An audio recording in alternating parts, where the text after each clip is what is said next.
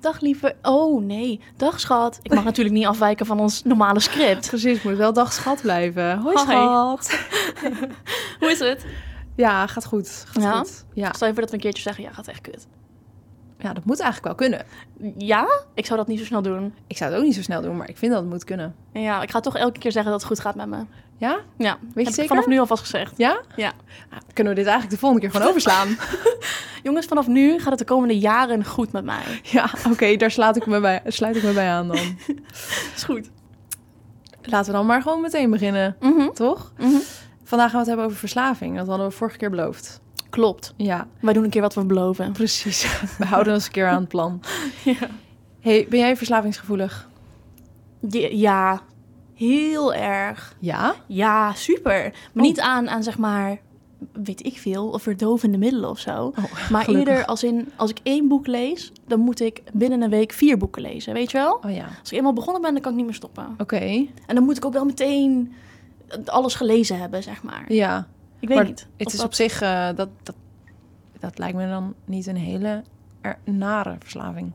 Nee, voor mij op zich niet. Nee. Nee, ik ga op vakantie, dan ben ik een week weg en lees ik vier boeken. Ja, Dat kan. ja. Maar ik denk dat we dan maar gewoon meteen de literatuur in gaan duiken... om te kijken wat nou precies de definitie van verslaving is. Want ik weet niet of ik deze vind passen bij de definitie van verslaving. Nee, nee, waarschijnlijk niet. Jongens, hier. Ik wil heel graag even zeggen dat wij natuurlijk ondertussen zes verschillende afleveringen hebben met zes verschillende onderwerpen. En dit is misschien een onderwerp wat best wel pittig kan zijn voor sommigen. En ik vind het een goed idee dat iedereen bij zichzelf nagaat waarom we dit onderwerp interessant vinden. En of dat misschien niet een onderliggende reden heeft dat iemand wellicht ergens last van heeft, dat jij ergens last van hebt, of iemand in jouw eh, nabije omgeving. Praat met elkaar, zoek hulp, ga naar de huisarts mocht het nodig zijn. Dat is echt niet zo eng. Eh, en verder veel luisterplezier. Ik hoop dat jullie dat meenemen. Oké, lieverd, maar als mijn vier boeken in een week lezen niet verslavingsgevoelig is volgens jou, kan jij mij vertellen wat de specifieke definitie is van verslaving? Ja, dat kan ik zeker. Want eh, ja, ik ben natuurlijk een zoektocht begonnen in echt de oneindige literatuur over verslavingen. En eh, wat ik vond is dat er eigenlijk wel gedebatteerd wordt over wat nou de juiste definitie is van verslaving. Of in het Engels natuurlijk addiction. Ehm, eeuwenlang heeft addiction namelijk gewoon de betekenis gehad dat je je ergens aan overgeeft. Of dat je ergens je volledig aan toewijdt. En dat heeft helemaal niet zo'n negatieve nasmaak zoals het woord addiction nu heeft, wanneer we het eigenlijk al gauw linken aan middelenmisbruik. En, ehm, en ja, ik ging dus nog verder kijken naar eh, de specifieke vertaling van het woord addiction. En daarin vond ik dus bij eh, de Cambridge Dictionary iets heel anders dan- bij de American Dictionary. Want eh, de Cambridge Dictionary zei eh, over addiction dat het een ability to stop doing or using something, especially something harmful. Ja. Ehm, terwijl ze in de American Dictionary dus zeggen een addiction is the need or strong desire to do or have something or a very strong liking for something. Dus eigenlijk die Cambridge definitie is vrij negatief. Ja. Zo in de ja. American, ja, strong liking something, ja, dat is eigenlijk, ja, het zou helemaal niet zo negatief hoeven te zijn. Aan, ja, op zich is het zeg maar twee kanten van hetzelfde dubbeltje. Is dat niet wat ze zeggen? Twee kanten van dezelfde munt of zo? Want aan de Oh. ene kant wil jij heel graag iets doen en aan de andere kant kan je er niet mee stoppen. Ja, Dus ga je het dan definiëren als iets wat je graag wil doen of ga je het dan definiëren, als, iets waar je niet mee kan stoppen? Precies. En eigenlijk doen ze hier dus allebei precies. Uiteindelijk Ja. kom je tot een soort van op hetzelfde neer. Maar ik vind de lading vond ik gewoon zo anders. En daarom vond ik dit zo, Interessant ja, verhaal. zo interessant om te vertellen. Ja. En, eh, maar goed, wij Nederlanders hebben natuurlijk eh, weer een oplossing daarvoor gevonden. Oh ja? En ehm, eh, daarom hebben we het in de Nederlandse gezondheidszorg ook niet per se over verslaving, maar dus over middelenmisbruik. Ja, precies. Dat heb ik ook gevonden. Ja, Mhm. En, ehm, ehm, ja, en, maar ook daarin vond ik eigenlijk toch weer dat we wat tekort komen. Want ja, het gaat eigenlijk niet... Verslaving, als je het dan alleen hebt over middelen... dat vind ik eigenlijk alweer bijna een tekortkoming. Want je Mhm. kan natuurlijk ook veel ja, verslaafd zijn misschien aan, aan bepaalde gedragingen, misschien aan bepaalde Ja. mensen. Ja. Dus ik vond dat ook weer niet helemaal kloppen. En toen vond ik op de NHS, dat is een soort RIVM van Engeland, Mhm. een definitie die ik beter vond passen. Namelijk, addiction is defined as not having control over doing, taking or using something to the point where it could be harmful to you. Mhm. Dus zeg maar het ongecontroleerde zit erin en het, het niet kunnen stoppen. Maar ook het mogelijk toedoen van schade. En zonder dat ze het echt alleen hebben over middelen. Ja, op zich vind ik dat laatste wel een hele goede toevoeging. Want het is niet alleen maar bijvoorbeeld een, een middel, weet je wel, een, een product of een, een Ja. alcohol of een drugs of weet ik veel. Maar jij hebt natuurlijk ook, want de vijf meest voorkomende verslavingen zijn wel alcohol en drugs, maar ook het internet en gamen en je eetgewoonten. Zeg maar te veel eten, te weinig eten, gewoon heel druk bezig zijn met Precies. eten. Precies. Dus eigenlijk is verslaving ja, is, is, dus, is dus veel breder. Maar, en nog even dan terugkoppelend op jouw leesverslaving. Eh, Ja. Want bij de NHS zeggen ze dus... To a point where it could be harmful to you. Ja. Dat is wel iets wat... Ja, en, en dan vraag ik me af, dat Oh, lezen ja. van jou... Hoeveel schade doet het je toe? Ja, weet ik niet. Ik zat dus aan het zwembad in eh Milaan Ja. deze vakantie. En eh, ik zit dan naast Rolf. En Rolf vertelt allemaal leuke dingen die hij dan ziet. En dan heb ik gewoon alles gemist, omdat ik alleen maar aan het lezen ben. Dan zegt hij van, heb je niet de ene kerel gezien? En die speedo met die, met die zonnebril, weet ik veel. Dan zeg ik, nee. Ik ben dan Dat is wel alleen maar- kans. Ik Die kerel druk. in die speedo. Oké. Harmful. Harmful. Bij zijn eens meemaken. En ik ben daar dan niet bij. Ja, maar dat snap ik wel. Oké, Maar Rolf zegt dan ook niet van, joh, weet je, je moet even opletten. Nee, die laat mij gewoon lezen. dus Rolf heeft er geen last van. Want stel nou dat Rolf er last van zou hebben dat jij zoveel zou lezen. Oh, is het dan is het natuurlijk ook weer harmful. Want dan is het harmful voor jouw social omgeving. Mm, mhm. We moeten misschien even met Rolf Dus het is niet per se harmful voor mijzelf alleen, maar ook harmful voor mensen om mij heen. Nou, Als ik- andere nou, mensen last ervaren van mijn gewoonte, ben ik dan verslaafd in hun ogen? Nee, ik denk dat je het eerder zo moet zien. Maar ik heb de definitie niet, niet bedacht. Maar ik denk dat je eerder zo moet zien dat stel nou dat Rolf dat het harmful is voor Rolf. Ja. En hij daardoor de relatie met jou verbreekt, dan is het dan ook harmful voor jou. Snap je? Dus ik denk dat zodra, jou, zodra het invloed heeft op jouw sociale interacties, Mhm. heeft het een effect op die anderen. Maar dat heeft natuurlijk dan ook direct weer een effect op jou. Of indirect. Ja, oké. Dus ik denk op die manier, uiteindelijk denk ik wel dat het gaat om het harmful voor jezelf is. Ja, oké. Oh, oké. Ja, nee, kan. Maar goed, eh, Mhm. oké. dus jij vertelt net over die vijf meest voorkomende verslavingen. Mhm. Ehm, want ik had ook zitten zoeken, maar echt een legit lijstje kon ik niet helemaal vinden. Ik had het gevoel dat al die websites waar ik het vond een beetje biased waren. Maar- Eh, maar ik miste er wel echt een paar in jouw lijstje. Namelijk gewoon nicotineverslaving. Ik heb het gevoel dat er ook een van de grootste verslavingen is van de wereld. ja. Eh gokverslavingen. Staat inderdaad niet in mijn lijst. Nee, gokverslavingen. Ook een zeer groot probleem. Zeker waar. Seksverslaving. Oh, ja. Shopverslaving. Het zijn allemaal dingen die echt... Nou, shopverslaving misschien minder dan die andere die ik ervoor noemde. Nou, dat weet ik eigenlijk Ja, niet. dat zeg jij, maar dan komt dat jij er last van hebt. oh nee, dat is niet zo erg. Shopverslaving, nou, dat is niet zo... Dat, Dat is valt mee, toch? Shopverslaving mag. It doesn't harm me. nee, maar goed. Oké, dus hoe dan ook. Hm. Veel echt... ver- Verslaving is, is... De definitie is vrij vaag. Mhm. en, en het begrip is heel breed. Denk Ja, dat dat sowieso. de, de conclusie is van wat we nu net zojuist gezegd hebben. Een beetje. Mhm. Maar jij hebt natuurlijk een beetje een achtergrond in de neurowereld. Ja. En eh, ik vroeg me dus af of jij wat kan vertellen over hoe zo'n verslaving dan eigenlijk eh, een beetje werkt. Zeker. Allereerst, neuro is natuurlijk neurologie, is Oh, ja. natuurlijk hersenen. Yes. Dat even, ik heb eh, in mijn, Het brein. eh, in mijn verleden heb ik veel eh, onderzoek gedaan naar het brein, inderdaad. Nou, en wat ik dus kon vinden, ehm, is dat er zeg maar een cyclus is van verslaving blijkbaar. En die bestaat eerst uit heel obsessief gedrag naar hetgene wat je wilt toe. En dan het overmatig consumeren. En als je het vervolgens niet meer consumeert, dan weer een heel negatief effect. Oftewel de afkikverschijnselen, zeg maar. En die, die cyclus, ehm, dat noemen ze dus de cyclus van verslaving. Ehm, om dat te begrijpen is het heel belangrijk om eerst wat kennis te hebben over je hersenen in het algemeen. Want we delen de hersenen dus op in verschillende regio's. En bij verslaving zijn er drie regio's welke heel veel onderzocht worden. En dat is het cerebellum, en dat zit helemaal zeg maar, achterop, achterop je hoofd. En ik ben ook echt achter op mijn hoofd aan het voelen, zeg maar zo. Hier zit mijn cerebellum. Dat zit hier. Ga ik even door. Nou, hier op mijn voorhoofd zit mijn, eh, mijn prefrontale cortex.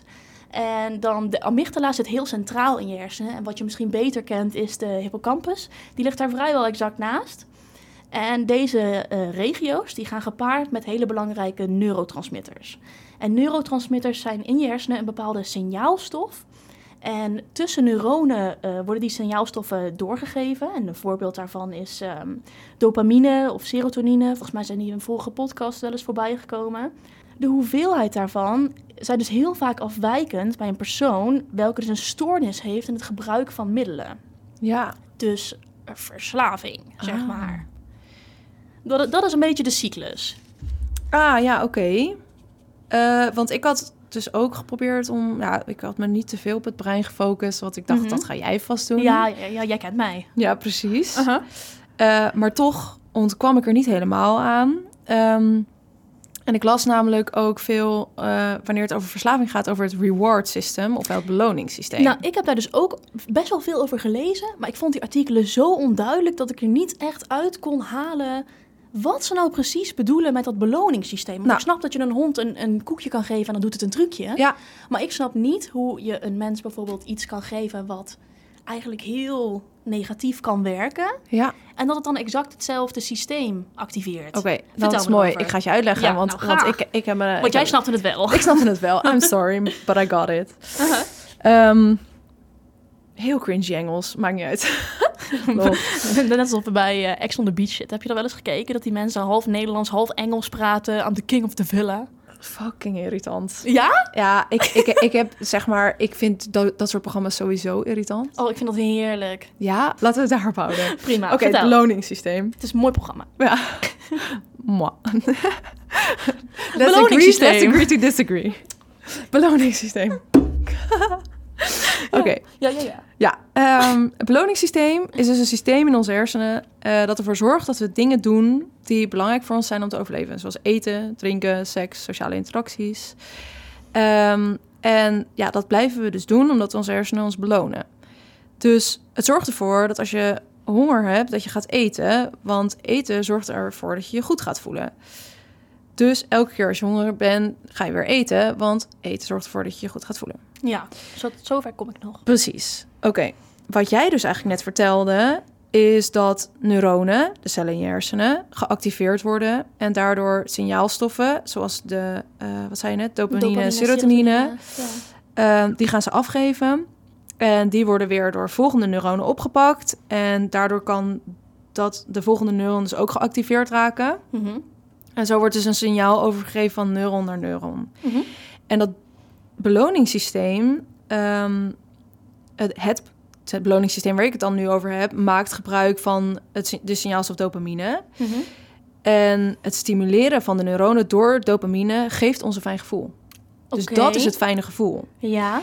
Eh, wanneer je dus alcohol of drugs misbruikt, of wanneer je overmatig porno kijkt of gamet of whatever, krijg je een soort dopamine overdosis. Ja. En die eh, neuronale eh, stimulatie kan dus eigenlijk een super euforisch gevoel geven en er dus voor zorgen dat je hier meer en meer van wilt. Mhm. Maar als je dus chronisch blijft overstimuleren, dan gaan die neuronen zich aanpassen om die dopamine uit het circuit te halen. En dan krijg je dus de mogelijkheid, eh, dan wordt dus de mogelijkheid om dat euforische gevoel te krijgen verlaagd, waardoor je nog meer stimulatie Oh, nodig ja. hebt om dat fijne gevoel opnieuw te Mhm. ervaren. Eh, oftewel tolerantie. Mhm. Dus je Ehm, wordt tolerant. je wordt dan tolerant, Ja, precies. En je, krijgt dus, en je hebt dus steeds meer van dat waar je verslaafd van, van bent nodig om die dopamine kick te krijgen. Omdat je steeds minder gevoelig wordt voor de dopamine Ja. op zich. Ja, ja. Maar ja, hè, ik vraag me dan ook weer af hoe dat dan werkt. Want niet iedereen die een glas alcohol drinkt bijvoorbeeld is gelijk verslaafd. Ja, Nee, hoe klopt. werkt dat dan? Het is ook, ja, het is ook deels ehm, genetisch bepaald, bijvoorbeeld. Ah. Dat is misschien ook nog wel een... Wacht, laat me even vertellen hoe dat werkt. Wat we bijvoorbeeld vaak doen in het lab, is dat we op zoek gaan naar targets voor bepaalde ziekten of stoornissen. En in dit geval dan verslaving. En targets zijn eigenlijk genen. En dat is dan weer een stuk DNA wat een code bevat voor een bepaalde actie of bijvoorbeeld uiterlijk kenmerk. En deze kunnen door een bepaald ziektebeeld heel erg verhoogd zijn of heel erg verlaagd. Deze genen, zeg maar, de expressie daarvan. En als je zo'n target weet te vinden als eh, onderzoeker, dan weet je dus dat dat specifieke gen, eh, dus dat, dat stukje DNA, dat dat betrokken is in de werking van bijvoorbeeld eh, het middel wat je wilt onderzoeken, zoals bijvoorbeeld alcohol. Hm. Want een voorbeeld daarvan is ehm, bij alcoholverslavingen hebben ze dus gevonden dat er een heel belangrijk target, dat heet fosfo. Wow, Ha, nu kan je ook een keer een woord niet uitspreken. Katja. fosfodiesterase. Oké. Maar toch, je had even een error. Gun Ja, mij even dit klopt. plezier van deze error.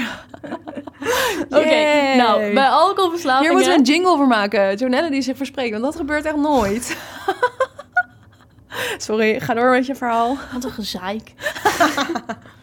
Voor alcoholverslavingen hebben ze gevonden dat er een belangrijk target is. En dat is fosfoester... Ah, you doing it again. En waag het niet om dit uit de podcast te knippen. Mm, ga ik even over nadenken. Nee. Oké, vertel. Nee, is goed. Fosfodiesterase, 10A. En dit specifieke fosfodiesterase die speelt een rol bij ehm, de signaalverwerking van cellen. Dus hoe ik dat net uitlegde met die neurotransmitters, weet je, er wordt de ene na de andere wordt door die neuronen gewerkt. En ehm, dit gen is daar dus bij betrokken. En voor alcoholverslavingen hebben ze dus gevonden dat de levels van dit gen heel sterk verhoogd zijn tijdens het afkicken. Dus op het moment dat jij alcohol drinkt, heel veel, dan ehm, werkt die alcohol dus deels door dit gen.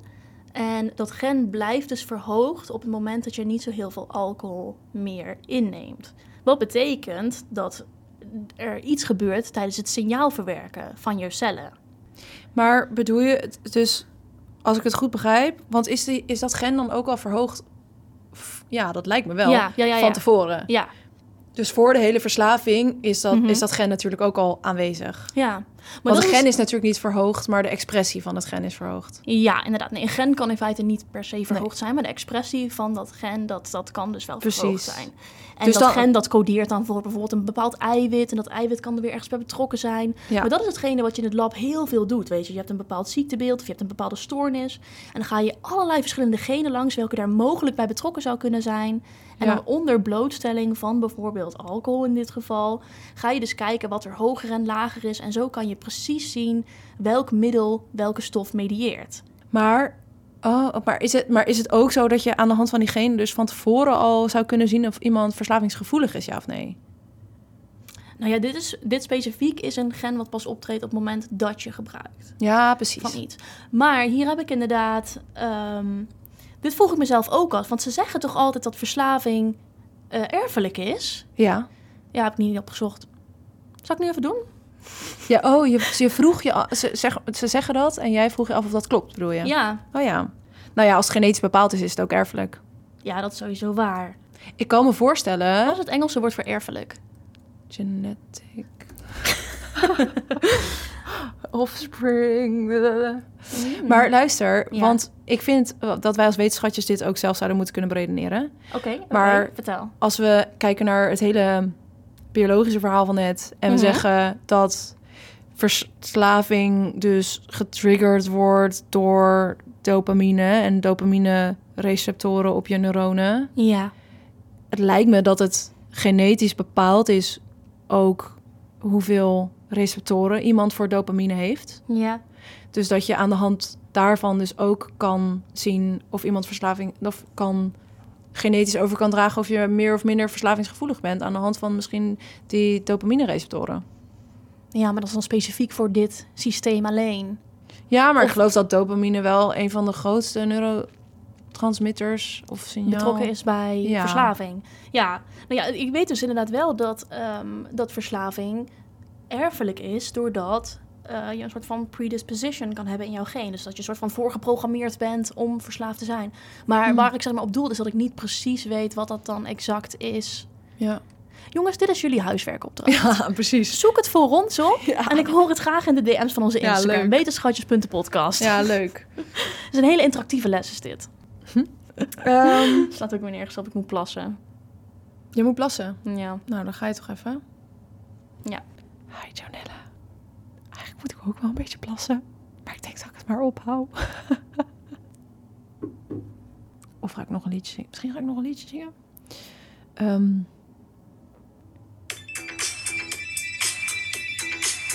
Deze, ken je?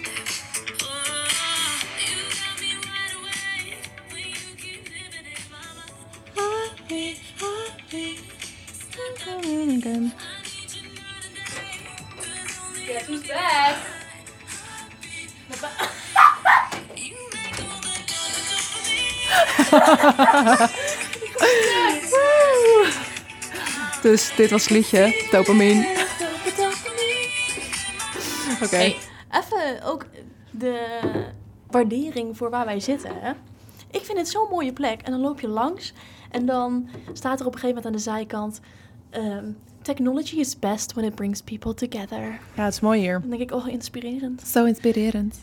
Schat, waar waren we gebleven? Ik zei net iets over targets en over ziektes en ehm, Ja, ik weet het niet. ik weet het wel. Oh, Want ehm, volgens mij begon jij net iets te vertellen over seksspecifieke verschillen. ja? Oh, dat lees jij. jij leest dat ik dat wilde gaan doen. Ja. is goed. Want seksspecifieke eh, verschillen vind ik juist het meest interessant. Weet je wel, er zijn momenteel echt, weet ik veel hoeveel vrouwen... die hebben geen enkel idee wat er mis is met hen... omdat ze, zich fysiek, omdat ze fysiek iets voelen waar we dus geen verstand van hebben... omdat we heel veel onderzoek doen in mannen en mannelijke dieren en dat soort dingen. Dus de seconde dat ik kan praten over seksspecifieke verschillen... dan wil ik dat doen. Eh, ik heb wel een vraagje, Oh, oké. waarvan ik zelf het antwoord weet. Maar ik ben benieuwd of jij het ook weet. Oké. Dit, nu gaan we Jonelle testen. Mhm. Waarom doen ze meer onderzoek in mannen?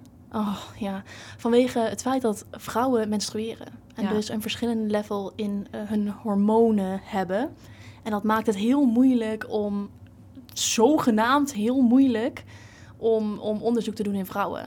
Ja. Ik kom letterlijk net vanuit een stage waarbij we alleen maar onderzoek hebben gedaan naar mannen. Omdat ze het zo moeilijk vonden dat vrouwen menstrueerden. Ja, dat is echt idioot. Ja, Maar ik snap, nou, het is niet idioot, het is heel logisch. ik snap het, ik hoor ze. Ja. Maar het is maar het is niet nog belangrijk relevant. ook om te zien wat de effecten zijn Ja. in vrouwen. Dus het is altijd, als op het moment dat ik bijvoorbeeld ergens stage loop, zo, dan ga ik altijd heel snel zoeken naar wat zijn seksspecifieke verschillen van ditgene wat we nu aan het doen zijn. Sowieso heb je dat geleerd van Jorke, of niet? Ja, Ja, dat denk ik ja wel. klopt. Ja, dankjewel, dankjewel Jorke. Dankjewel, Jorke. Oké, ik vind het vooral interessant altijd als er verschillen zijn tussen vrouwen en mannenhersenen. Ja. Ik heb ook net een nieuw boek gekocht, hè? Het Vrouwenbrein heette het. Echt? Ja. Oh, mag die Ook- lenen? ik moet nog- ook, want jij had op, eh volg ons trouwens op ons Instagram, maar jij had echt een leuke story gedeeld met welke boeken jij allemaal leest. Ja. Moet ik eigenlijk ook doen, want ik heb ook een boekenkast vol staan met informatieboeken. Ja, moet je Ga ik ook even delen. Dat is leuk. Dat is leuk?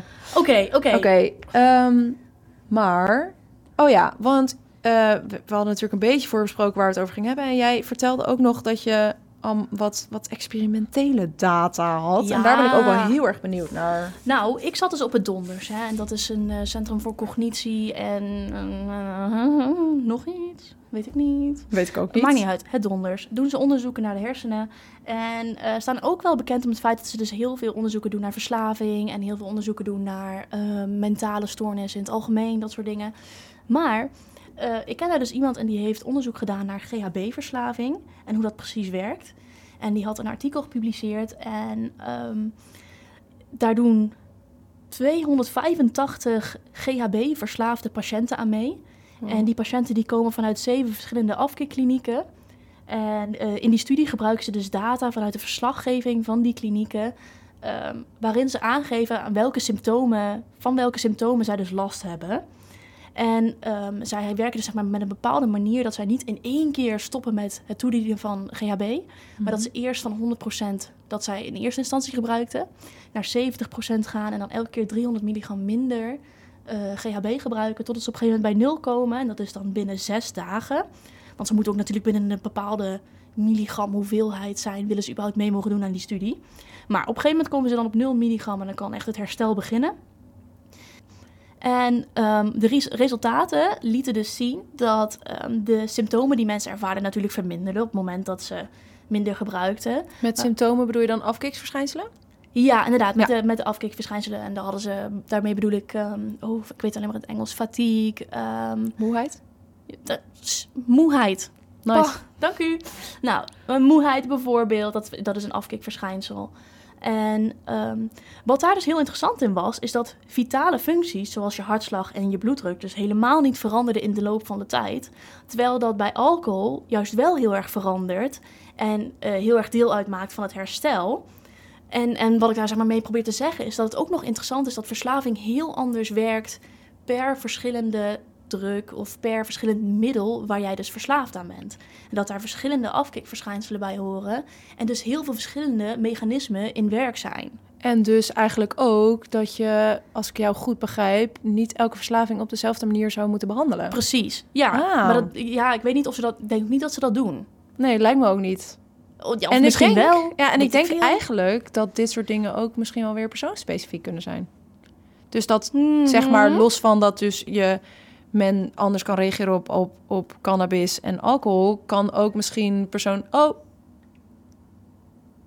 Oh, ik moest bijna niezen. bijna. Oh, Kan ook ja. misschien persoon A anders reageren op alcohol afkicken dan persoon B. Ja, sowieso. Ah. Maar dat is sowieso altijd met mensen. Hè? Ja. Je hebt altijd een beetje variatie tussen Ja, ik weet dat jij dat weet, maar de mensen thuis Oh. misschien niet. Mijn excuses.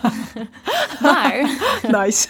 nu heb ik zeg maar een heel verhaal verteld over mensen en zo. Maar het meeste gevallen dat we dit soort onderzoeken doen, dan, dan komen er proefdieren bij kijken. Ja, Mocht je dit niks vinden, doe dan even een beetje doorscrollen of zo. Als je dat echt niet, eh, als je Niet het echt niet een chill, eh, chill verhaal vindt.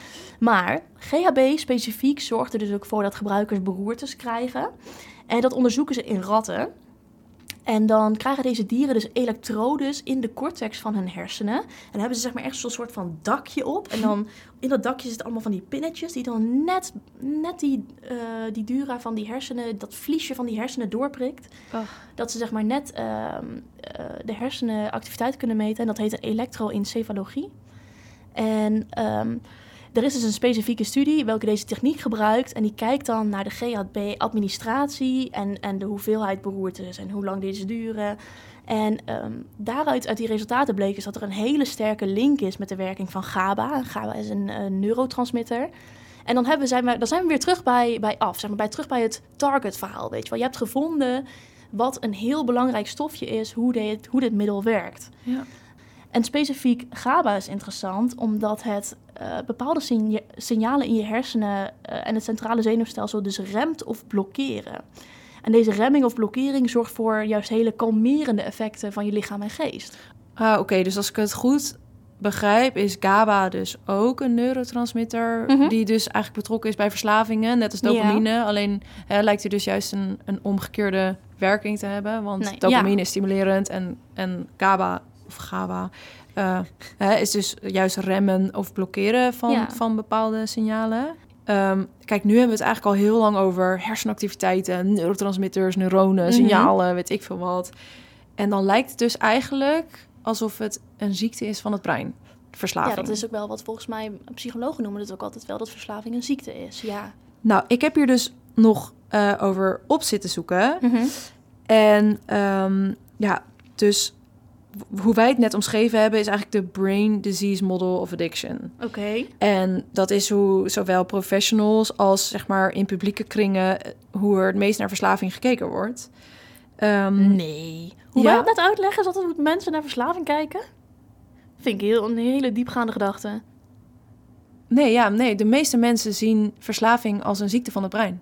Oh, oh oké. Gewoon echt letterlijk alleen maar wat ik hiervoor zei. Ja, niet wat ik precies. hier Het is niet dat achter- Trudy van, uit de supermarkt eh, dan zit denken van... Hm, hoe zou het vandaag met mijn dopamine zijn als, Ja, ik dit nee, alcohol, nee. als ik deze fles alcohol heb? Ik denk al, wat kom jij nou aan? me- Ja, oké. Ja. sorry schat. Nee, Vertel precies. verder. Nee, maar niet uit. Maar het gaat er dus om dat, eh, ja, dat er dus hedendaags met name gekeken wordt naar verslaving als een ziekte van het brein. Oké, ja. Ehm, en eigenlijk heeft die manier van kijken heeft ook best wel voordelen. Mhm. Want je zegt dus eh, dat er bij mensen met een verslaving iets anders is in het brein. eh, waardoor je misschien ook meer begrip ervoor kan opbrengen. En meer kan begrijpen dat het lastig is om het gedrag te veranderen. Waardoor de, medisch, de, ja, de betrokkenheid van de eh, medische wereld. En dus dat de medische wereld iemand met verslaving beter kunnen maken. Eigenlijk heel passend is. Ja. Ja. Ehm, maar er zijn ook andere theorieën over hoe verslaving ontstaat. En daar hebben ze het eigenlijk niet over een ziekte, maar meer over iets wat men zichzelf aanleert. Oké. Dus ehm, dan kijk je meer naar so- eh, sociale factoren en naar de omgeving. Bijvoorbeeld, ehm, het is al meerdere keren aangetoond dat wanneer kinderen herhaaldelijk in aanraking komen met verslavingsgedrag om hen heen, dat de kans significant vergroot is dat zij later zelf ook verslaafd worden. Mhm. Dus als je als jong kind altijd de coole oudere kinderen op school stiekem in het fietsenhok ziet staan roken, Mhm. dan is de kans dus gewoon groter dat die later zelf ook gaan roken. Maar je ziet ook... eh, Maar is dat, wacht even, is dat alleen maar met mensen waar je tegenop kijkt dan? Of mensen waar je iets vanaf moet hebben? nee, nee, Zeg het is echt... eh, ouders, ja, oud- kinderen die cool nee, zijn? nee, het is echt de, de, de confrontatie. Gewoon zich. Gewoon het feit dat als veel mensen Ja, om jou heen aan het gewenning. roken zijn, dan is het gewenning. En dan Precies. is de stap minder groot om er zelf ook aan te beginnen. Exact, Oké, exact ja. dat. Ja, je bent me nog niet kwijt. Vertel verder. Gelukkig. Maar ehm, ja, dat je dit dus ook ziet bij trauma's, bijvoorbeeld fysiek, economisch of psychologisch. ehm, dan, want die vergroten dus ook de kans op verslaving. Ehm, en dat kan ik dan eigenlijk weer terugkoppelen naar het verhaal in het begin van het beloningssysteem. Want Mhm. stel nou dat je überhaupt, hè, dat je bijvoorbeeld in de economische problemen zit. Dus je bent überhaupt gewoon, eh, eh, je bent überhaupt minder euforisch, minder blij. Je dopamine is überhaupt lager, gewoon Mhm. door de situatie waar je Door in stress. zit. Ja. Precies. Dan ga je dus sneller op zoek naar iets wat die dopamine kan verhogen. Mhm. En ben je dus sneller geneigd om in een verslaving, verslaving terecht te komen, omdat je die dopamine kick dus eigenlijk meer nodig hebt dan een gemiddeld Ja. iemand die wel happy is. Ja, dan denk je één keertje van, ach weet je, ik ga een beetje drinken om het te vergeten, weet ik veel. En Ja. vervolgens merk jij dus van, oh, ik voel me echt een stuk beter daardoor. En dan blijf je erin hangen. Ja, Oké. dus eh, ja, wat ik eigenlijk met dit verhaal probeer te vertellen, of, of wat ik eigenlijk had gelezen, Mhm. want dit was een review in een New England Journal of Medicine. Ja. En uiteindelijk maakten zij dus de combinatie tussen beide modellen. Dus ze zeggen van ja, je hebt die verandering in het brein, Ja. maar je hebt ook de sociale factoren en de omgevingsfactoren. Ja. En dat samen zorgt uiteindelijk voor een verslaving. En eigenlijk kan je het niet los van elkaar zien. Oké. Ja. Ja, en dat vond moeilijk. ik. Ik vond het mooi. Ik Ja. vond het mooi dat ze dat samenbrachten. En ik denk ook, ik geloof daar ook in. Ik denk niet dat het los van elkaar kan staan. Nee, nee, als je ziet hoeveel zo'n ziekte dan kapot kan maken, dan maak je mij niet wijs dat iemand dat vrijwillig doet. Maar vrij, wat heeft vrijwillig Als, een, te als een maken? bewuste keuze.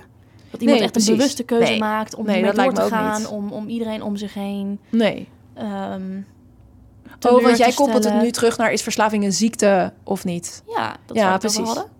Ja, ja oké. daar hadden. Ja, oké. Ik had hem eigenlijk meer getrokken naar is het een ziekte van het brein? Oh, Snap je wat ik bedoel? oh, Ja. oh. Oké, Maar- maar op zich is het brein vrij belangrijk in dit soort stoornissen. Ja, precies.